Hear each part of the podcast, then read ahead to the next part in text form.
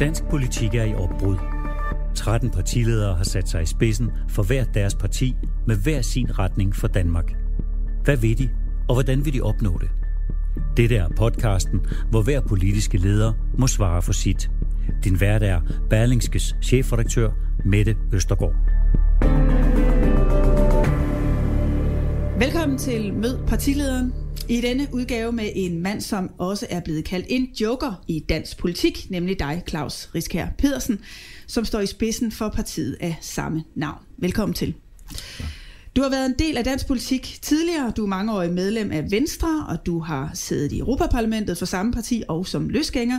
Og så er du kendt for både dine erhvervssucceser og nedture. Øh, og nu er du så tilbage i dansk politik og kommer med et bud på en omfattende omlægning af vores samfund. Men hvilken troværdighed kommer du også med? Det skal vi tale om i denne udgave af Mød partilederen. Endnu en gang velkommen til. Tak. Claus Riskær, hvorfor har vi brug for en stor omlægning af det danske samfund? Meget store organisationer, som har ekstremt mange øh, ledelseslag og mange ansatte, altså den offentlige sektor, som producerer de der serviceydelser, vi alle sammen. Borgerne har brug for serviceydelser, det producerer vi i den offentlige sektor. Og de produceres i en organisation, der har 750.000 ansatte. Og mange steder, når du går ind og kigger på skoler, børneinstitutioner og sundhed, så ligger der altså 5, 6, 7 ledelseslag ovenover. Mm. Problemet er, når du har mange ledelseslag og mange ansatte, øh, store mængder, der kører igennem, så øh, sker der det, at som tiden går, så begynder organisationen at forvidre, så fungerer den ikke længere. Det er meget svært at forny og forandre organisationer, der bliver drevet på den måde. Det er noget, vi ved alt om fra teorien og ude i erhvervslivet. Det er umuligt stort set. Så kunststykket er altså at sige, at vi vil gerne producere nogle velfærdsydelser. Formålet med at producere dem, det er jo ikke at tjene noget, det er at levere værdi til befolkningen. Men vi har en forpligtelse til som øh, politisk system at sikre, at vi hele tiden kan levere de her serviceydelser i en tilstrækkelig kvalitet, og vi har også en forpligtelse til at levere rimelige arbejdsforhold for dem, der producerer dem, nemlig de offentlige ansatte. Så du synes, at vores offentlige system nu er et tidspunkt, hvor man er gået, man står i stampe? Eller Jamen, jeg tror ikke, at jeg, jeg tror ikke, der er nogen stor overraskelse at sige det. Hvis der er nogen, der falder ned af stol og siger, at jeg synes, det fungerer temmelig dårligt, så tror jeg, at der er mange skolelærer, sygeplejersker og børnehavefolk, der vil spørge, hvor han er henne. Øh, det fungerer rigtig dårligt. Problemet er, at det bliver ved med at fungere dårligt, og det bliver dårligere og dårligere. Vi har sygeplejersker, der går ud i vikariater, vi har stigende sygdom blandt skolelærer, vi har klinikchefer hospitalerne, der siger op. Øh, på børnehavepædagogområdet har vi også store problemer med nummeringerne, altså jeg kan remse det op. Hmm. Kernen i det problem her er ikke nye organisationstegninger og krydser og boller på et stykke papir og alle mulige mærkelige øh, omlægninger, hvor vi flytter rundt på de samme penge. Løsningen er, at vi er nødt til at gå ind og, og om designe, lave hele vores organisation om. Og det skal ske ved, at vi reducerer det her vanvidskontrolapparat, der er bygget op. Det, der hedder New Public Management med et smukt ord. Det har bygget sig op. Det startede med Nyåb og kørte videre med Fogh og så Torning og Lykke i de fire regeringschefer i næsten 30 år. Mm. Der har det stavlet sig op oven på hinanden i sidste 8-10 år, der er kommet 22.000 flere akademikere ansættelser kun til kontrol på det sociale og beskæftigelsesområde. Og det vender vi lige tilbage Ja, så svaret er bare for lige at runde af. Svaret er altså kort og godt, vi er nødt til at rulle noget af kontrollen, mikromanagementstyringen tilbage og give mere tillid til medarbejderne øh, skubbe ledelsesevnen nedad, distribuere den ud, ned mod nogle arbejdsfællesskaber og nytænke måden, vi regulerer arbejdet på. Det er meget vigtigt, det her. Lad os prøve at kigge på nogle af øh, konkreterne i jeres øh, plan, fordi der er også en, en del af jeres program, som vi måske ikke er så vant til at høre om i dansk politik. For eksempel, at I vil have en delvis borgerløn, I vil gøre nyuddannede et år, hvor de ikke skal betale skat af deres indkomst, I vil gøre daginstitutionspladser gratis, I vil gøre den offentlige transport gratis for mange, øh, for rigtig mange. Og det er der jo sikkert mange, der synes, at det lyder rigtig interessant, men jeg kan også godt øh, forudsige, at når vi kommer til at tale igennem det her, så vil jeg komme til øh, gang på gang og spørge, hvor skal pengene til alt det her komme fra? Og derfor synes jeg, at vi skal begynde med at kigge på jeres økonomiske politik. Du har fremlagt en model for vores skattesystem, som du kalder TVS, transaktions- og værdiskat. Øh, og jeg kan måske sige så sådan en lytteroplysning, at øh, der ligger på YouTube en øh, lang gennemgang, hvor du øh, viser, hvad den her øh, plan går ud på. Men hovedformålet, det er groft sagt, at du vil flytte en større del af skattebyrden fra den arbejdende lønmodtager og over på erhvervsliv, den finansielle sektor, boliger og også de rigere danskere. Hvorfor er der behov for det? Altså, øh, omlægningen af skattesystemet er nødvendigt, fordi skattesystemet er brudt sammen. Mange af de politikområder, vi hører inde på, er finansieret ved omlægninger i den nuværende struktur, vil jeg gerne understrege. Så det forudsætter ikke, at vi får, et nyt skattesystem. Det, som er med mit udspil, det er at konstatere, at når vi har fået et skattesystem her i landet, hvor 8 ud af 10 skattekroner betales af den arbejdende befolkning, rig som fattig, og 2 kroner betales af erhvervslivet og banker og kapital, så er der sket en skævdeling, Øh, det er ikke fair. Det kan ikke være rigtigt, at befolkningen skal bære 8 ud af 10 skattekroner, mens øh, dem, der tjener de mange, mange penge og erhvervsliv osv., der er glæde af strukturerne, betaler så lidt i skat. Der er sket et skred, og det er også sket over de sidste nærmest 30 år, hvor man har for at give konkurrenceevne til erhvervslivet og i globaliseringsnavn og alt muligt andet, som har ændret skattetrykket stille og roligt er skrevet. Og det er blevet sådan, at man er jo ikke begyndt at spare penge i velfærdsstaten, så pengene har skulle i kassen alligevel, og det vil sige, at befolkningen har måttet betale. Det, som jeg har sagt, det er, at vi er nødt til at balancere det her om. Vi er nødt til at gå i en samtale med dansk erhvervsliv, øh, kapitalsiden, og finde ud af, hvordan kan vi begynde at lægge noget skattetryk over på jer, så vi ligesom får vægten lidt over på den anden fod, for så bryder tingene sammen omkring ørerne på Man kan os. se det, du gerne vil i din plan. Du vil lægge øh, ekstra skatter på erhvervslivet for 87 milliarder kroner. Du vil lette skatten for indkomst og på øh, ja. lønmodtagere øh, samlet set for 81 milliarder ja. kroner. Er det ikke voldsomt populistisk at vil give de skattelettelser til lønmodtagere, når både du og jeg ved, at det er jo erhvervslivet og den private sektor, som skal være med til at få væksten til at rulle i det her samfund? Altså, jeg er ikke populist. Jeg er ekstremt øh, gennemarbejdet. Jeg har skrevet bøger om alt, hvad jeg laver. Alt er dokumenteret. Der er lavet de beregninger, der skal laves. Altså, der er nul populisme her. Men det, hvordan det, tror du, Danmark nej, du, vil kunne få en højere vækst, det, hvis det, du det er okay, du spørger om. skatter Jamen, på jeg, erhvervslivet? Jeg, jeg accepterer de spørgsmål, bare ikke, at det bliver øh, øh, iscenesat som populistisk. Det er det overhovedet ikke. Det er meget gennemtænkt. Øh, og øh, grundforklaringen er følgende at når vi begynder at tale om, at vi flytter cirka 80 milliarder beskatning fra øh, øh, private borgere over mod penge og kapital, så sker det jo gradvist over en 10-årig periode. Det er en langsom forandring, vi gennemfører, fordi vi skal jo ikke have noget godt galt, når vi laver så store omlægninger, det siger sig selv. Når vi så taler om, at vi flytter 80 milliarder over på erhverv og kapital, så skal man huske på, at øh, udenlandske virksomheder her i landet betaler jo nul skat i dag. Øh, og der betales næsten ingen skatter i den finansielle sektor på de transaktioner, der finder sted. Så alene det, at du indfører finansielle transaktionsafgifter, og det, du indfører beskatning af udenlandske selskaber i Danmark, det bidrager faktisk næsten over halvdelen af det beløb her. Tager vi den anden halvdel af beløbet, som så kommer fra det, man kalder dansk erhverv og kapital, kapitalliv osv., så er der også der igen et spørgsmål om, at vi må til at have nogle penge i kassen, fordi der er jo folk, der tjener frygtelig mange penge, og virksomheder og fonde og alle mulige andre på ejendom og aktieudbytter og kursgevinster på obligationer, de betaler nul i skat stort set. Mm. Og den går ikke. Så svaret er altså bare, at øh, det pussy ved den omlægning her, kan jeg godt sige til dig, det er jo, at hvis du ser på de der selskabsskatter, der i dag bliver betalt af dansk erhvervsliv, det er jo ikke mere end cirka 40 milliarder, resten det er kulbrinteskatter. Øh, de bliver betalt af 100 virksomheder eller 200 virksomheder. Men du siger jo og, også... Og de, og, de, og de betaler også for meget. Altså så den skatteomlægning, jeg vil have, det er både, at befolkningen skal øh, lettes lidt, og så skal dem, der har penge og kapital, betale mere. Men inden for den gruppe, der hedder penge og kapital, der vil jeg have, at danske virksomheder bliver lettet. Det skal ikke være rigtigt, at Novo og Kirkby og Danske Bank Ja, men det er jo mere, om du opnår det, fordi du afskaffer, som du siger, øh, selskabsskat, men du indfører også en omsætningsafgift på alle handler øh, i Danmark. Du lægger transaktionsafgifter øh, på, som du selv sagde den, på den finansielle sektor.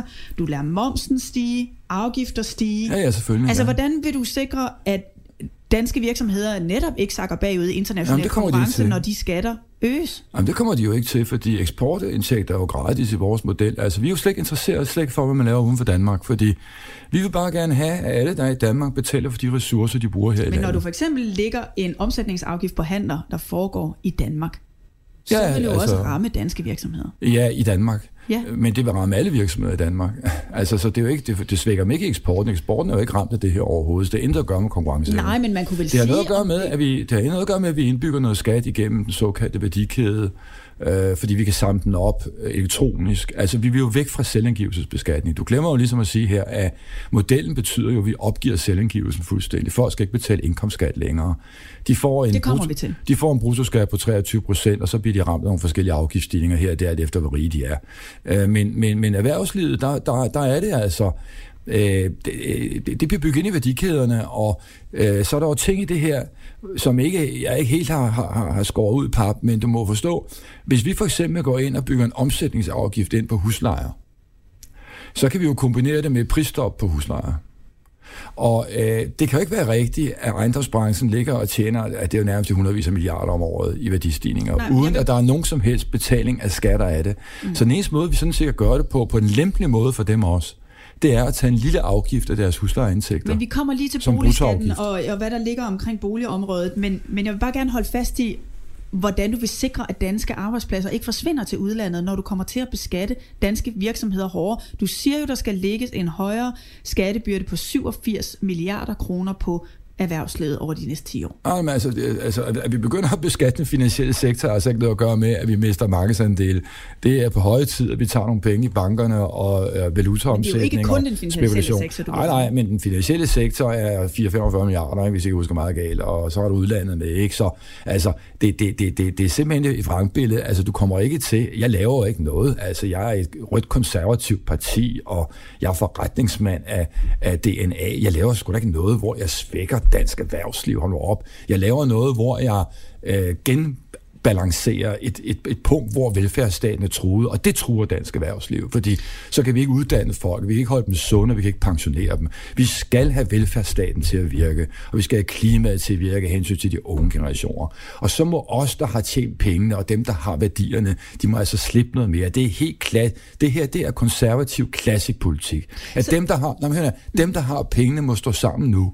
Og så må vi lige hjælpe lidt til her, for at den model, som vi har så stor glæde af, ikke bryder sammen omkring ørerne på os, og vi har gule vesterrand rundt på gaderne. Jeg kommer ikke med noget som helst her, der er fuldstændig utosset, og jeg kan garantere dig for, at en omlægning af den art her, det vil jo, og det vil de røde jo sige over i Arbejdsvæsen Erhvervsråd, de bliver allerede kritiseret og sagt, den omlægning, Risk vil lave, den gavner de store indkomster, ikke de små, og uh, bu og bæ, og der er os muligt vej. Men, men, men, i virkeligheden er, men virkeligheden er jo altså bare den, at hvis du sænker skatterne så meget i 10 år, så får du en meget moderat lønstigning.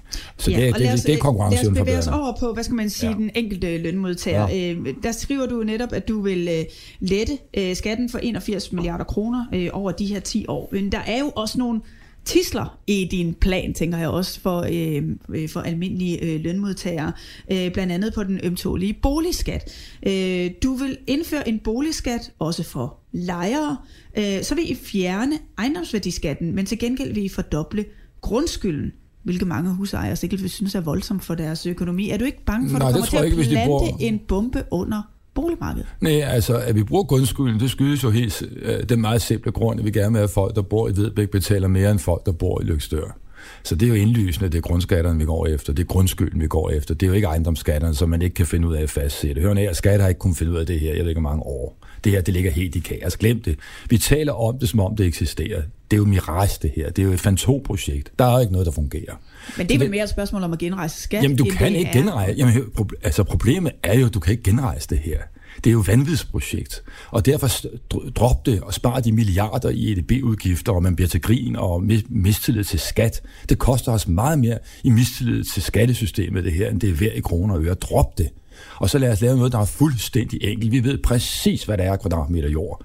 Det er ikke særlig svært at finde ud af. Og så beskatter vi jo jorden. Men det der, og det der indlysende er, når du fjerner indkomstskatten, så vil folk jo skulle betale noget andet.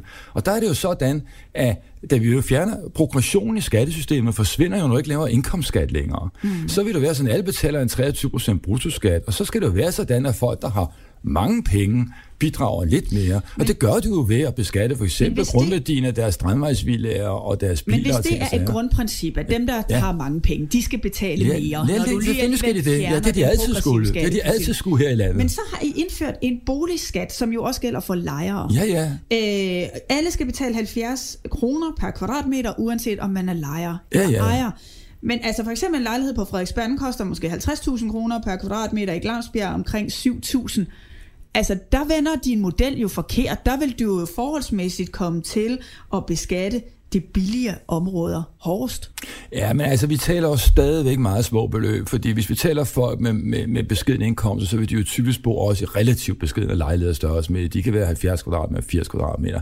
Så når du ganger 70-80 ud med 70 kroner, så taler vi en 4-5.000 om året, 300-400 kroner om måneden. Altså, men vi skal jo, om, vi skal, hvem, der skal, hvem der skal bære, jamen, det, har, det, jamen, altså, det holder jo ikke i præcis nej, den men, her skat. Altså, det her det er et opgør med at bruge skattesystemet som fordelingspolitisk instrument. Det må I forstå. Jeg kasserer simpelthen skattesystemet som det, der skal bruges til at lave fordelingspolitik, af den simple grund, at det virker ikke, har ikke virket i 10 år. Hele tanken, som man fremhæver med, at man omfordeler gennem skattesystemet. Progressionsbeskatningen virker ikke i Danmark, vil Men jeg du vil jo trods alt stadig have, at de rigeste danskere skal betale Progr- en ekstra skat. Nej, jamen, jamen, de skal betale. Nej, jamen, det er jo fordi, at jeg indfører værdibeskatning. Altså, øh, jeg indfører transaktioner værdibeskatning. Vi beskatter der, hvor vi kan måle og veje og se ting. Det rammer alle. Det er jo indlysende klart, at hvis vi har værdibeskatning, så bliver man ramt, hvis man har værdier. Hvis man ikke har værdier, bliver man ikke ramt. Dermed beskytter vi jo folk, der ikke har dem.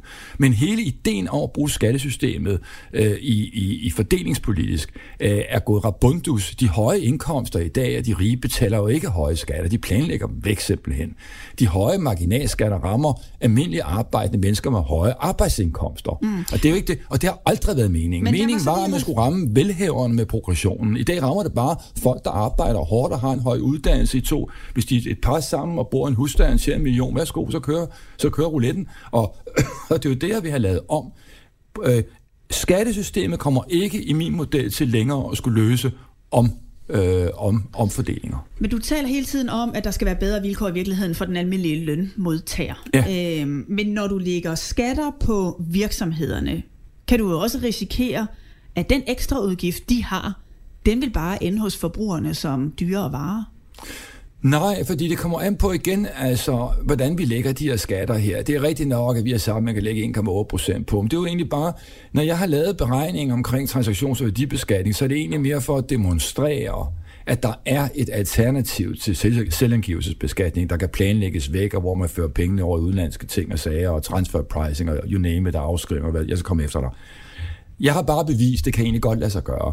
Hvordan man politisk skruer en transaktions- og værdibeskatning sammen, det er jo et kompliceret politisk emne, mm. hvor der vil skulle diskuteres Men vi har jo for eksempel set det i den finansielle sektor, lige så snart der er kommet strammere regler for den finansielle sektor, jamen så er der gebyr, der er stedet, så er det kunderne, der kommer til at betale. Nu ja, ja, du så også og det skal vi nok komme efter. Ja, ja, men det, ja, men det kommer vi også efter. Ja, men altså, den, bare roligt, det har vi med, fordi vi, vi kommer ind, og, og vi gennemfører øjeblikkelig øh, omlægning af bidragssatser i realkreditten, så de bliver omkostningsbestemte, så det er slut med, at bankerne kan ligge og beslaglægge husejernes rentegevinster gennem fuldstændig vanvittige bidragssatser. Mm. Altså, det er jo fordi regeringen har siddet på deres flade røv for at sige ud igennem, jeg ved ikke, 3-10 år og ikke har reageret. Så der skal regulering til for at undgå, at det vil være det. Men hvordan, hvordan fanden kan man sidde, undskyld banner, hvordan i verden kan man sidde og se på med, med lukkede øjne, at bankerne overtager realkreditten, så beslaglægger de 20 milliarder om året af husejernes rentegevinster i fuldstændig ublu avancer.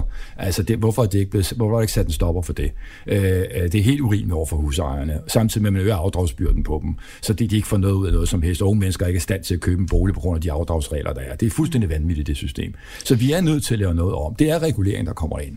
Så jeg, jeg har sagt, at vi er et rødt konservativt parti. Vi er konservative, fordi vi går efter nogle værdier, som er meget faste i det samfund her. Vi går efter familier, og folk må godt have penge og kapital, vi vil gerne beskytte og erhvervsliv det der. Men vi er også røde i den forstand, at vi er forandringsagenter. Og vi vil gerne have bragt ting tilbage, så de virker. Og spørgsmålet er jo så, om planen virker. Ja, da I fremlagde den, blev den jo også mødt med noget kritik. Den blandt andet den liberale tænketank Cepos, som har kaldt dit plan et risikabelt geogeoløst projekt, fordi ingen andre har gennemregnet din plan, og ingen aner, om den egentlig virker, fordi du har så mange parametre i gang på én gang. Ja, ja. Hvad siger du til den kritik? Jamen altså, jeg er da ikke overrasket over at Cepos ikke bryder sig om den her plan her. Altså, det er jo meget det Cepos og det nyliberale går ind for, som jeg er ved at sætte skoven under her og sige, nu kommer, nu kommer der altså en stopper i døren. Men det er jo kritikken om, at du Game bliver over. øh, vælgerne, at en hel masse kan lade sig gøre, Ja. men i virkeligheden er der Nej, ikke nej. nogen, der ved, om Nej, din plan jamen, det virker. kan det godt. Altså, jeg siger til dem, the party is over, hvis jeg kommer ind. Det kan I være helt sikre på. Uh, og det er jo aldrig rart, når nogen kommer og fjerner pundsborgen. Uh, og det gør jeg. Og de ved også godt, at jeg har en dobbelt master i finansiering, og jeg har min top, min ben over alt i den finansielle sektor. Jeg ved fuldstændig fra A til Z, jo- hvordan det hænger sammen. Så jeg, gider, de ved udmærket godt, at jeg godt ved, hvad jeg siger. Uh, og så kan man selvfølgelig drille lidt og sige, men det er en stor plan, han laver om på alting. Ja, problemet er faktisk det, at vi er nødt til faktisk at lave om på rigtig mange ting. Men jeg siger jo ikke, at det er noget, jeg kan love at lave på en valgperiode. Jeg vil tro, mit gæt er bare det at designe et nyt skattesystem vil tage os en hel valgperiode. Men- Og bagefter vil det tage os måske 10 år at implementere det. Men mit problem er, hvis ikke vi går i gang med at få styr på skatten, så har vi ikke styr på finansieringen af velfærdsstaten. Og så overlader vi et falitbo til den næste generation. Og så er vi øh, fremme ved velfærdsstaten, fordi en del af de her penge skal vel bruges til at finansiere en del af de andre øh, forslag, som I har. Altså, hvor mange Nej, nej, nej, nej, penge nej, nej, nej, regner I med, der nej, kommer ud nej, af det her nej, skattesystem? Det, det var det, jeg sagde i starten af udsendelsen her. Det er overhovedet ikke tilfældet. Altså alt, hvad vi foreslår på de almindelige politikområder, på vores pejlemærker, man kan se på vores hjemmeside stilop.dk, der, øh, der er allerede finansiering inde med eksisterende omlægninger, vi laver af det eksisterende system. Mm. Øh, alt, hvad vi laver på skat, det er i princippet neutralt. Altså for hver krone, der bliver besparet et sted, så bliver der beskattet en krone andet sted. Der bliver ikke mere beskattet, der bliver ikke mindre beskattet. Vi flytter bare rundt på beskatningen. Og så opkræver vi beskatning, så man ikke kan spille mod skattevæsenet. Man kan ikke planlægge udenom skat. Man kan ikke være smart længere. Alting opkræves der, hvor der er transaktioner, der, hvor der, sker, øh, værdi, hvor der er værdier, hvor vi kan måle og veje ting. Det er slut med alt det her med, at skat ikke virker. Vi henter hele dynen, som man siger, on the fly, seamless, når der sker ting og sager i økonomien. Når vi taler omlægningen af andre politikområder, så er vores hovedfinansiering jo i virkeligheden den, at vi går ind og siger, at vi går ind med et drakonisk øh, organisationsændring af den offentlige sektor. Men lad os prøve Ja. at gå ned i nogle Ja. af konkreterne Ja. ja. på det. Øh, og lad os begynde der, hvor mange danskere tilbringer en del af deres første år, nemlig i daginstitutionerne. Øh, dem vil I nemlig gøre gratis for Ja. mange vedkommende. Øh, gratis vuggestuer, børnehaver, fritidshjem. I vil også ansætte flere pædagoger. Øh, og fra 4. klasse til 9. klasse, så vil I indføre et gratis klippekort til unges adgang til foreninger og fritidsaktiviteter. Ja, det er rigtig godt. I vil så til gengæld fjerne børnechecken. Men altså fjernelse af børnechecken kan jo ikke finansiere alt det her. Jo, det kan det. Essensen er jo, at Øh, det er rigtigt, vi ruller børne- og ungdomsydelsen tilbage, at børnechecken forsvinder, det er slut med at betale børnepenge til meget høje indkomster. Der er jo folk her i landet, som ryster på hovedet over, at de får de penge. De synes nærmest, det er uanstændigt, og det er det også. Øh, og jeg er enig med dem. Øh, det er sådan det konservative sindelag. Selvfølgelig skal vi ikke gå hen penge i de offentlige kasser, når vi kan klare os selv. Det er der mange mennesker, der har. Men hvorfor skal, hvorfor Jeg vil skal gerne lige sige til dig, allerede der er der 3-4 milliarder besparelser. Det skal du bare være klar over. Jo, bare på men det er jo ikke nok omlægning. til at finansiere daginstitutioner og fritidsaktiviteter og flere Nej, nej, nej, nej, nej, nej, men altså det, det, det, det er klart, der er øh, tillægsomkostninger, der opstår, og det er også dyrt at lave klippekort til foreningslivet, det koster et par milliarder, og der er omkostninger der, det er jeg helt enig med dig i, men der er også ting, der opstår, skal vi sige, altså vi, øh, finansieringen kommer jo ikke fra det samme område, vi hiver jo pengene ind, vi går ikke ud og laver nye skatter, men vi hiver pengene ind, hvor vi siger, at vi for eksempel øh, skærer ned på kontrol, øh, og øh, administrative ansættelser i øh, for eksempel det sociale område, beskæftigelsesområde. Vi lukker jobcentrene for eksempel, mm. som er fuldstændig misbrug af 13 milliarder om året, der pifter direkte ud i den blå luft. Der bliver ikke lavet et eneste nyt job der. Det eneste job, de laver der, det er til sig selv. Det er øh, krone til krone. Pengene skal passe. Vi er et rødt konservativt parti, og det konservative ligger, at pengene passer. Hvis vi går lidt længere frem i livet, når man så har fået en uddannelse, øh, og man skal ud på arbejdsmarkedet, så foreslår I, at for det første vil I fjerne øh, loftet for, hvor mange uddannelser man kan tage, men I skriver også, at enhver kan efter endt skolegang vælge et indkomstskatteår, hvor al arbejdsindkomst er skattefri, så længe det sker inden man er op til 30. 120.000 kroner i skatteværdi. Men nu har Og man lige koster- betalt for koster de et par unges milliarder. øh, uddannelse. Hvorfor skal de så ikke begynde at bidrage, når de endelig kommer ud på arbejdsmarkedet? Ja, men det er fordi, vi har et problem øh, med de unge. Og det er, det rammer skævt. Øh, hvor velhaverdrenge og piger kan få forældre købe deres bolig og alt muligt, ligesom bliver gennem forskellige netværk øh, skudt ind i ejendomsmarkedet. Øh, problemet er, at folk skal bo et eller andet sted, og mange, mange unge starter altså med at bo i byerne, og også i de store byer, og det er nærmest umuligt for dem at låne penge og komme i gang på ejendomsmarkedet. Vi er nødt til at sikre dem en god start. Og øh, den, det, det bedste, som vi har kunnet finde på, det er at sige, ved hvad, altså, når I er færdige med at læse, og det er derfor, vi sætter grænsen med 30 år, således at de ikke er oppe og blevet, du ved, øh, direktør ja. og sådan noget, så siger vi, I, øh, I kan lave et indkomstskattefri år. Hvor mange penge vil du bruge på det? Jamen, det, det er beregnet til, at jeg tror, det er 2,5-3 milliarder, der koster. Det er ret mange penge. Det er ret dyrt. Godt. Så det, vi investerer mange milliarder. Jeg er helt enig med dig. Når du lægger beløbet sammen, det er 20 milliarder, så det er massivt i de unge. Men det er rigtigt, vi henter nogle penge på børnechecken, øh, og vi finansierer det ved besparelser af ansatte i øh, dele af kontroldelen og djøftdelen af den offentlige sektor. Ja, det gør vi. Hvis det viser sig, at man ikke er i stand til at arbejde, så foreslår I at indføre en delvis borgerløn. Det er et begreb, vi plejer at høre fra enhedslisten. Hvorfor i alverden vil I det? Ej, men det er jo ikke enhedslistens øh, maniske borgerløn. Version af det? Nej, det lyder, for mig lyder det faktisk nærmere som førtidspension. Hvad er, Nej, hvad er det er det overhovedet ikke. Det er det faktisk ikke. Altså, det er det overhovedet ikke, fordi du bliver overhovedet ikke sportpensioneret. Øh, I pensionen ligger der noget definitivt. Øh, så det er det på ingen måde. Det vi siger, det er, at øh, øh, omkostningerne, vi har ved at håndtere de borgere, som øh, skal hjælpes. Vi har folk på kontanthjælp og førtidspension og øh, midlertidige pensionsordninger. Øh, vi har øh, øh, arbejdsløs øh, supplerende dagpenge. Vi har masse tilskudsting i det overførselsindkomstområde. Og der bruger vi rigtig, rigtig, rigtig mange milliarder på at sidde og kontrollere og administrere det her. Vores holdning er, at øh, i et samfund som det danske, der er et antal mennesker, som bare aldrig kommer til at fungere. Vi lige skal se det i øjnene. Lad være med at bilde os ind, at det kommer de til, det gør de ikke. Mm. Om det er 300.000 eller 400.000, så jeg aner det ikke. Men, men essensen er, øh, vi går ind og laver en helt ny visitering øh, af hver evig eneste, der får en krone af den offentlige sektor i dag. Hver eneste kommer igennem et nyt forløb, hvor vi kigger det igennem. Og efter et forløb på 13 uger, der involverer alle de, de, de rigtige faglige myndigheder, så visiterer vi til delvis borgerløn i et forløb på 2, 3, 4, 5 år. Vi gider simpelthen ikke sidde og administrere de samme problemer. Man betale, har jo et system i dag, hvor man milliarder. gerne vil arbejdsprøve folk. Man vil gerne sikre, at ja, de får et og det, arbejde. Ja, det, og det virker ikke. En og det virker ikke. Det virker ikke 13 uger. Kan man ikke også omvendt spørge, om det er ikke meget hurtigt at opgive folk? Nej, det er der overhovedet ikke, fordi alle de her folk, de er opgivet i forvejen, og de her fleste er med på kontantløn i evigheder. Det er alligevel meldinger over for mennesker at sige, at de er opgivet på forvejen. Nej, men de skal have lov til selv at starte sig selv op. Og den måde, man i hvert fald smadrer dem på, det er, at man hele tiden kører dem ind i fuldstændig vanvidssystem med ressourceforløb, hvor de nærmest bliver trukket rundt i rullestol for at bevise, om de kan komme i gang eller igen. Det er jo et nedværdigende system. Jeg taler om, at vi behandler mennesker ordentligt og viser folk tillid. I den offentlige sektor vil vi skrue ned på kontrol for at vise de offentlige ansatte tillid. I vores overførsel... Hvorfor ikke tro på, at de kunne være i stand til at komme til at bidrage til Jamen, men det kan de da også, hvis vi giver dem en hjælpende hånd for pokker, og siger til dem, nu skal du altså ikke gå herop og sidde og blive set ned på og tale til dårligt fem gange om året og tre gange om året og have det dårligt. Altså, vi forstår godt, du, er, øh, du ikke har det godt. Nu kører du tre år, nu får du et beløb om måneden, det er et fast beløb efter skat, du skal ikke, der er ikke noget skat på eller noget. Og så siger du, at det der bundfradrag, du har, så længe vi har øh, overførselsindkomst, ja, det her øh, skattesystem, vi har i dag, bundfradraget, det kan du bare få lov at gå ud og tjene gratis, altså. Det kan du godt få lov at tjene oveni. Og så håber vi får folk i gang, viser dem større værdighed, de får større selvværd for pokker. Og lad os lade være med at bruge, altså, vi taler jo, i, altså, vi, vi taler jo i, i styrtende med milliarder. Bare øh, øh, jobcentersystemet koster 13-14 milliarder om året. Så du har også sagt, at det vil du afskaffe. Og, og det vil jeg simpelthen afskaffe. Jeg vil gå over i de sociale kontrolforanstaltninger og skære det voldsomt ned. Vi laver nogle visitationer, vi anser, at der er nogle folk, der ikke er i stand til at komme på arbejdsmarkedet.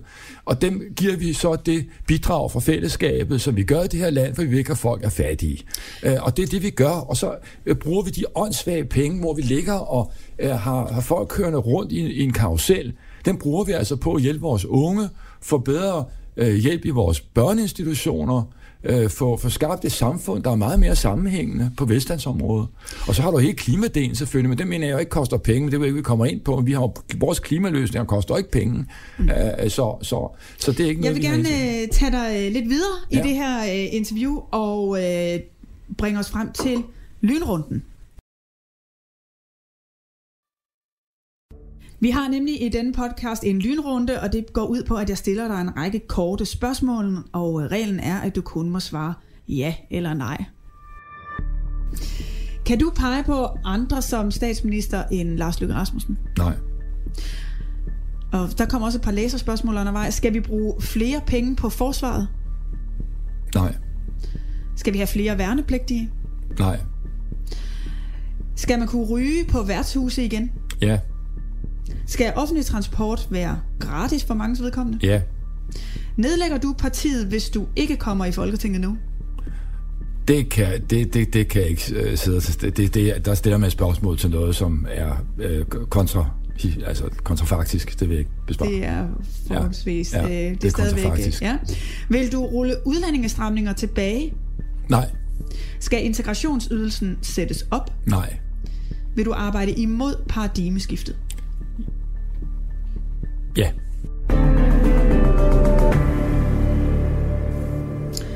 Således igennem øh, lynrunden, så skal vi tale en smule om udlændingepolitik.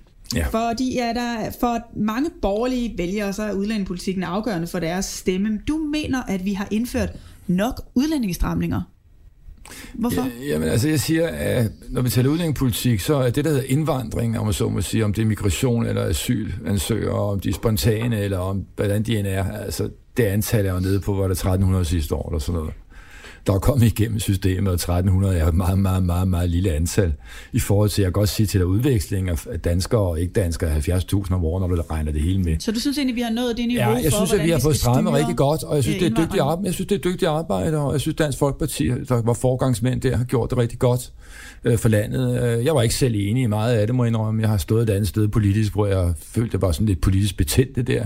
Mm. Så, øh, men de har lavet et godt stykke arbejde, og jeg er sammen med mange andre danskere nok glade for, at vi har fået styr på det. Så vi er nået der, hvor vi Men skal der er hen. også noget af det, du har udtalt dig kritisk omkring. Altså blandt andet har du sagt, det er vanvittigt at bruge 750 millioner kroner på øen Lindholm, og du vil også have, at børnefamilierne skal ud af Sjælsmark. Ja. Øhm, Øhm, der er jo andre i den borgerlige blok, som siger, at hvis man gør det, så, øhm, så laver man så tålige øh, forhold, at folk ikke tager hjem. Og de er jo udvist, så hvad siger jo, du til jo, det? Jo, jo, det, det er jeg enig i. Altså lige, lige delt op her. Altså når jeg har sagt, nok er nok, det jeg, da der var lavet 100 udlændingestramninger, nu er de oppe på 112. Så de sidste 12 ved jeg sgu ikke være, men de er i hvert fald forbi den grænse, hvor jeg, hvor jeg er med. Uh, så, så det er væk med det. Vi har fået standset op for uh, indvandring, og det... Du har lige sagt nej og- til, at du ikke vil øh, rulle udlændingsstramninger tilbage. Det vil du så, eller hvad? Nej, det vil jeg ikke. Nej, men altså, de, lader bare beholde de 112. Nu kommer der en ny regering, og så får vi se. Ikke? Men, men altså, hvis vi sidder i Folketinget, så bliver der i hvert fald ikke stramme mere. Uh, det, det, hvis der skal laves nogle små stramninger, det de allerede har lavet, må de selv råde med, det er dem, der har lavet men vi er ikke med i det. Uh, og så har du det her tema med, som du siger, med, med, med folk, der er her.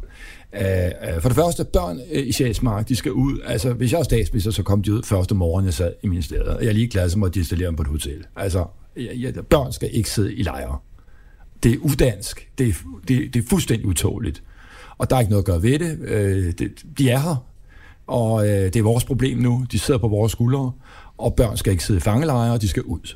Så når Mette Frederiksen kalder sig for børnenes statsminister, men ikke vil ændre på det parameter, så, så er det et øh, falsum. Det er et, øh, det er et slogan, hun bruger. Det har ingen indhold, fordi hvis man er børnenes minister, så er man der kærlighed til børn. Hvis man har kærlighed til børn, så er der ingen voksne mennesker, der har børn, der kan forestille sig, at børn skal sidde i de her lejre, simpelthen. Så det er uanstændigt ud af grænser. Så det har slet ikke noget at gøre med udlændingepolitik, det har noget at gøre med anstændighed. Øh, så har vi, hvad der sidder i de her sådan, lejre, som folk snakker så meget om. Jeg kan sige til dig, at vi har 25 lejre her i landet, og der sidder 4.850 mennesker i de lejre. Det er altså ikke 100.000 mennesker, der sidder der. Jeg bare lige, bare lige for folk, der følger debat, vil de sige, venner, der sidder ikke 100.000, der sidder 4.850 eller noget i den retning. Og min holdning, det er, Øh, og de koster så også en familie på fire mand. Ikke? Den koster en million om året. Og bare i direkte cash-omkostninger for staten at have dem siddende i de her lejre. 1 million, 250.000 per næse. Godt. Det jeg siger, det er, nu må det altså holde op. Vi, vi lukker de der forbandede lejre. De folk, de er her. Og det er bare ærgerligt, men sådan er det.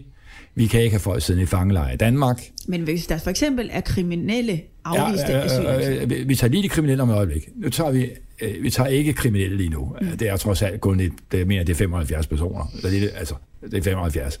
Nu tager vi den store gruppe af dem, der sidder der. Og der er min holdning den, der jeg siger, luk de forbandede lejre. Øh, lad os optræde, som vi altid gjort i Danmark, tolerant og inkluderende. Lad os anvise dem. Øh, der er måske 13-1400 familier, vi giver. Vi finder de der 1500 tomme huse ude omkring omegns øh, kommunerne, hvor de ligger tomme, og kommunerne beder om nedrivningstilskud Så giver vi dem nogle øh, konti i byggemarkederne og en mentorordning hos de lokale håndværkere, og så kan de skulle selv bygge deres øh, hus Så der op. mener du, at integrationen er vejen frem for Ja, integration er simpelthen, at vi tager to-tre familier ud i en by, og så en anden Men by, det familier. underminere et system, som allerede har afvist de her mennesker? Jo, det er det, men systemet er umoralsk uanstændigt ud af alle grænser, og vi har i Danmark haft en stor tendens til at lave umoralske uanstændige systemer, vi bare aldrig bagefter historisk har indset. Altså, det var også uanstændigt, da vi øh, arresterede kommunister og modstandsfolk under krigen, og det var uanstændigt, da vi lukkede Irak-kommissionen, og jeg gjorde et opgør med en Så fuldstændig du ulovlig mener, det beslutning. er jo en god borgerlig værdi øh, at have ordentlighed. Det synes du faktisk ikke, de, Nej, det er, lige præcis, det, det er lige præcis, fordi jeg er borgerlig, at det er nemlig ikke ordentlighed. Det er ikke ordentlighed. Altså, jeg er ligeglad med, at man laver lov, hvis ikke de er moralsk holdbare. De er ikke moralsk holdbare. De er uanstændige, og øh, de skal laves om og rulles tilbage i det omfang, vi kan. Men, øh, øh, men, men øh, når vi taler om det her med tilgang af folk udefra, kan man jo så sige, at der er ikke noget moralsk anlæggende for os, for det er jo ikke vores problem, når de ikke er på dansk territorium. Så jeg er fuldstændig ligeglad. Så det er fint, man har lukket af, og hvis der er problemer, så må man lukke mere af. Øh, Jeg kan slet ikke se, hvorfor vi skal tage flygtninge, der står nede i Tyskland. Hvad fanden er deres problem? De er da ikke truet af noget som helst. De kan da bare blive i Tyskland, så man skal bare afvise dem på stedet efter Dublin-konventionen. Jeg har slet ikke forstået hele det der tema. Så lad dem blive der, hvor de er. Det er tyskernes problem, Og ikke vores. så Og- og så- men, men, altså, at- men det er bare vigtigt at sige, at folk skal ud af de lejre. Vi kan gøre det på en måde, hvor de får et anstændigt liv, de vil blive integreret, og de mennesker vil om 10-20 år have børn og efterkommere her i landet. Vi bliver lige så glade for som deres jødiske øh, brødre og søstre og øh, polakker, som vi tog ind, og ungar, vi tog ind. Claus Risker, inden vi runder af, så vil jeg gerne tale med dig om din egen troværdighed. Det er jo velkendt, at du har fået flere domme for økonomisk kriminalitet, domme som du har udstået. Men hvorfor er en mand, der er dømt for økonomisk kriminalitet, den rette at sætte i Folketinget og forvalte vores andres penge? Jo, men altså, det, det, det er jo alt sammen et spørgsmål om moral, ikke, i den sidste ende. Altså, det er jo ikke et spørgsmål om, du med, med paragrafer, du pludselig kan komme i ridemaskinen. Altså, hvis du leder en virksomhed og har ansvar for at lede virksomheden, så, kan du, så er det dig, der har ansvar, ligesom hvis du er overlæge på en afdeling, eller hospitalsdirektør, eller minister. Altså, du har et objektiv, du har ansvar for det, der sker, og så må du gå op og redegøre for de handlinger, du har ansvaret for, og så kan du altså risikere pludselig at Men blive kan du forstå, at blive- nogen blive tænker, at noget, hvis som- du, har, som- du har begået en kriminalitet, som gør, Ja. at kan vi stole på, at du Ja, kan men det, forvalte jamen, vores det, andre det, sidste ende er, er det egentlig ikke det, at du overtrådte en, en, en paragraf af en anden art, fordi det, det kan du meget, meget velkommen til, når du sidder og har 70 virksomheder, milliarder milliarder og ansatte muligt. Altså, det er jo dig, der har ansvaret. Det er dig, der må ned til dommeren og forklare, hvad er, der er sket i din virksomhed. Det er dig, de dømmer færdigt. Sådan er det også med alle andre steder. Hvis mm. ministeren overtræder noget, så er det ministeransvarsloven. Hvis der sker noget på et læge, så er det sygehusledelsen, der har ansvaret. Sådan Når er det. taler men, men der, der må jeg bare sige til dig, at det sidste i det her er jo virkelig bare, jeg forstår godt, du stiller spørgsmål, så også det er et rimeligt spørgsmål.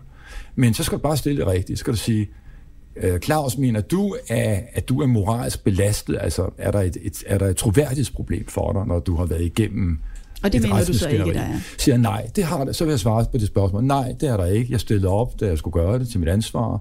Jeg deltog hundredvis af, af møder, øh, retsmøder.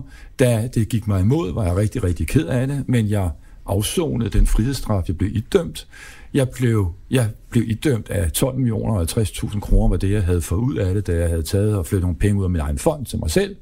Uh, og dem har jeg betalt tilbage kontant til, uh, til staten, eller til, til den mislidte, som min, egen- min egen fond. Det er det, der er det bizarre i den sag. Det er, jo, det er jo penge, der kører rundt i vores eget system, men lad det bare være. Og så er jeg sådan set, øh, øh, øh, føler jeg sådan set, at jeg har gjort det, jeg skulle gøre, øh, øh, ved at stå mit ansvar. Men og jeg føler ikke, at de handlinger, jeg føler ikke, at de handlinger, der førte til dommen, var Nej, umoralske men i sig lad os så lige prøve at det er blive det, er det det ansvar, centrale. fordi du taler også om moralsk holdbarhed, og du taler også om, Ja. at man jo har et personligt ansvar, også når Ja. man så har begået øh, ulovligheder. Du har stadigvæk et udstående med staten. Øh, du du øh, skylder 169 millioner kroner væk efter en konkurs. Jeg skal ikke til staten, ikke til staten. Nej, jeg Nej, kommer nej, til det. okay. Men du skylder 169 millioner kroner Ja, ja. efter en konkurssag. Øh, her er 4 millioner kroner til skat. Ja. Øh, hvorfor kan du ikke finde ud af at betale det tilbage, som du skylder til Jamen, det skal vi også have lavet om, og det skal jeg nok sørge for, at vi får taget fat på. Men det kunne jeg- du vel, at når du taler om ansvar og Ja, moralsk du kan tro, holdbarhed, så kan du vel om. Du betale kan, det tro, tilbage. jeg, du kan tro, jeg skal få lavet om på det her, fordi... Så du det- ikke skal betale? Eller ja, der er mange andre, der her skal betale. Fordi sagen er jo den, det er, at man må ligesom gøre sig klart, at hvis man erklærer folk konkurs, i mit tilfælde har jeg lavet en selvskynderkaution for en virksomhed, så bliver du erklæret konkurs, hvis de kalder den. Så er det klart, at når du laver et konkursbo, så overtager du alle værdier og aktiver og passiver, som man siger. Og så opgør du det, hvad der er i konkursboet. I mit tilfælde gjorde man det, og så finder man ud af, hvad der er tilbage, og så er der nogen, der har tabt nogle penge i den sidste ende. Det gør man altid på konkursbordet. Så er det ikke sådan, at, som du siger her, staten ligger sig inde i det konkursbo med et krav på 4 millioner. Fordi det var et krav, der ligger i det der konkursbo sammen med 160 millioner fra forskellige finansielle kreditorer. Øhm, efter renter er tilskrevet, jeg ved ikke mange år. Og, og der er det altså bare sådan, at når konkursen bliver afsagt, så mener jeg, at så går, øh, så går gaden ligesom ned. Øh, jeg bryder mig ikke om, at man, når der er en konkursbo, og alt er ryddet op i boet, og der er ikke lavet noget med, at pengene er forsvundet rundt og gemt væk og sådan noget, så var det ikke mit tilfælde. Man siger, at alt var der. Men der var bare ikke nok til så at betale. Så hvis man ikke er dygtig nok til at drive en virksomhed, eller man i hvert fald ender i en situation, hvor man går konkurs, så skal resten af fællesskabet bare sige, jamen, det var synd for dig, ærgerligt, vi giver dig en chance ja, mere, hvis uden man som, betale det øh, jo, altså, hvis man er meget, meget, meget øh, debil, så kan man godt sige det, du siger. Det vil ikke udelukke. Altså, folk siger mærkelige ting. Hvis man har bare en lille smule nuance i det, så kunne man vende det her spørgsmål og sige, det kunne være, øh, er det virkelig rimeligt, at folk, der låner penge ud som en forretningsmæssig transaktion, øh, ikke må se konsekvenserne af det, hvis de har lånt penge ud på et forkert grundlag. Men jeg skal forstå det sådan, og, at de 4 så, millioner kroner, du skylder til skat, dem har du ikke tænkt dig at betale Jamen, jeg kan jo ikke. Altså, jeg, fordi jeg, jeg, allerede der står den jo af for jer, fordi jeg har ikke forstået det helt grundlæggende. Jeg kan jo ikke begynde at betale penge tilbage til skat, så kommer der 160 millioner andre, der skal have penge. Det er jo det samme bo, mand. At det er de samme penge. Så hvis jeg gav bare 1 million til skat, så vil de 160 millioner komme med en konkurs på mig og sige, vi vil også gerne have en andel af det Men jeg forstår million. ikke, hvis du siger, Nej, at man har et ansvar, og man Jamen, har du, du har, det, det har ikke noget, altså, hvis du nu forestiller dig, det, det er diskussionen op i to. Det ene er en diskussion af, folk, der går konkurs og bliver væltet, hvor lang tid skal de kunne forfølges? Der er min politiske holdning den, at når folk går konkurs, og man lukker dem, så skal man kunne forfølge dem i et kort stykke tid, og derefter vil have en solnedgangsklausul, og så er de klar til at køre igen. Jeg vil ikke have, at man kan invalidere mennesker, med stavnsbinde dem. Jeg vil ikke have, at man ødelægger deres familie og deres liv. Hvis man har lånt penge ud til folk, der ikke kan betale dem, så er det en finansiel risiko, og det må man indregne i sin rentemarginal. Det andet spørgsmål, du rejser, det er, Claus, hvorfor betaler du ikke bare 4 millioner til skat? For det første har jeg ikke 4 millioner. Men lad os nu sige, at jeg havde 1 million. Så siger du, hvorfor betaler du så ikke den million, du skylder skat? Vores fællesskab, når du skal være politiker. Det er et godt spørgsmål. Svaret er, du kan jo ikke gå ud i et bo på 169 millioner, og så begynder at pille en eller anden kreditor ud og begynder at sende check. Så vil de andre kreditorer jo komme og sige, hov, hov, du betaler skat, der var med i det bo her. Vi vil da også Men det have en krænker da retsfølelsen. Jamen, det, ja, det krænker, ja, det krænker nemlig min retsfølelse.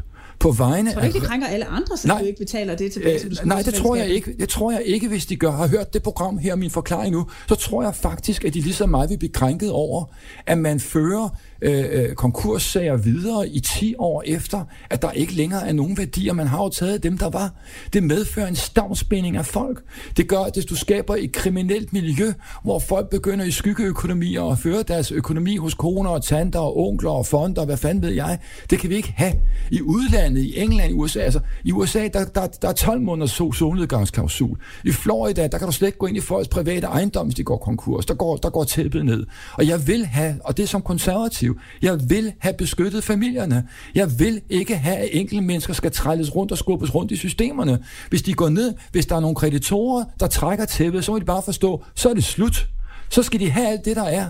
De skal have tid til at finde det, der er, hvis der står en vogn under en høstak. Men når der er gået 12 måneder, 24 måneder, så er festen over, the parties over en gang til. Så er den konkursramte frit stillet og skal ikke kunne forfølges i alle Jeg stiller evighed. selvfølgelig også det spørgsmål, fordi du vil gerne øh, stille op til landets fineste embede, øh, og spørgsmålet er så, i hvor høj grad du følger reglerne for, hvordan vores samfund fungerer. Ja. Altså, da du skulle samle stemmer øh, til at blive opstillingsberettiget til det her valg, så omgik du også reglerne for, at du hurtigere kunne få dine øh, 20.000 underskrifter på plads, simpelthen fordi du bad folk om at skrive under med nem idé øh, med det samme, i stedet for at vente de syv dage, som er den korrekte fremgangsmåde. Øh, Hvorfor er det så svært at følge de regler, der er? Jamen, øh, det er jo en sag, som øh, har været fire eller fem gange i medierne, og øh, det var meget beklageligt, det skete, og vi rettede jo selvfølgelig fejlen i modsætning til øh, Stram Kurs, der bare øh, helt psykopatisk har kørt videre, selvom de havde forstået, at det var forkert. Øh, om ikke andet kunne de forstå det på alt det bøvl, vi havde med det. Øh, vi var ikke helt klar over, øh, hvem det var, der håndhævede syvdagesreglen, men det blev vi jo så gjort klart af ministeriet, så rettede vi det.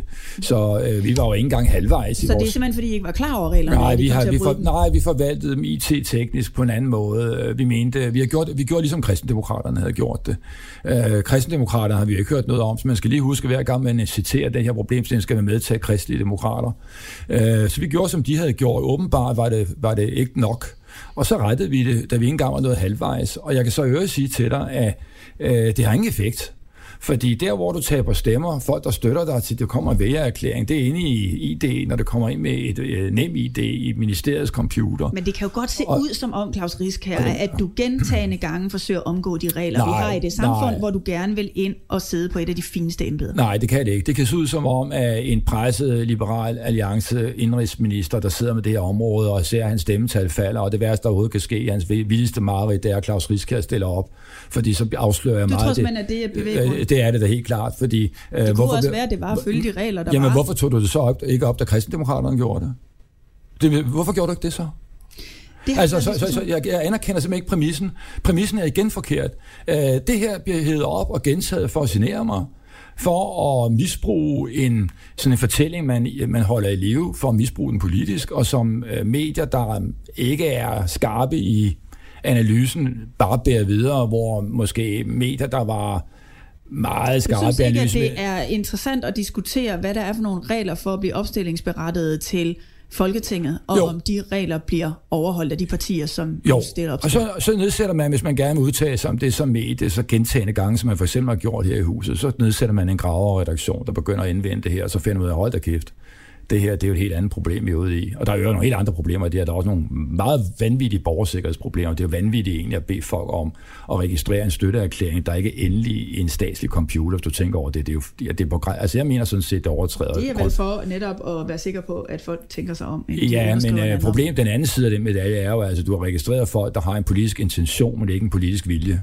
Øh, skal staten registrere folk, der overvejer noget og ikke har bestemt sig til det? Det kunne jeg godt tænke mig at få en, øh, en, en udtalelse om fra Justitsministeriets lovkontor omkring grundlovsholdigheden øh, af det. Altså, hvad, øh, alt det her er engang pjat. Det har intet med virkeligheden at gøre. Du synes, det er pjat, hvordan vores nej, er nej, nej, det, ja, nej, fordi øh, det her bliver holdt i live. Der er 43.000 mennesker, der har været at give en støtteerklæring, og 21.000 af dem har taget deres nemme idé op af lommen, og det har ikke noget at gøre med, om der går syv dage eller en dag, for vi ved, at procentsatsen er den samme. Cirka 50 procent gør det, uanset om det er den ene vej eller den anden. Det har vi jo haft mulighed for at se. Og øh, det, at man ved det, det er noget, folk har sat sig i sinde, det er afgørende for dem. Og det har de også gjort med stram kurs, og selvom han havde fået syv dages spæring på, så havde de lige underskrevet for ham, fordi de ville støtte ham i det der. Det er befolkningen, der vil nogle bestemte ting. Claus, så skal vi skal til at runde denne podcast af.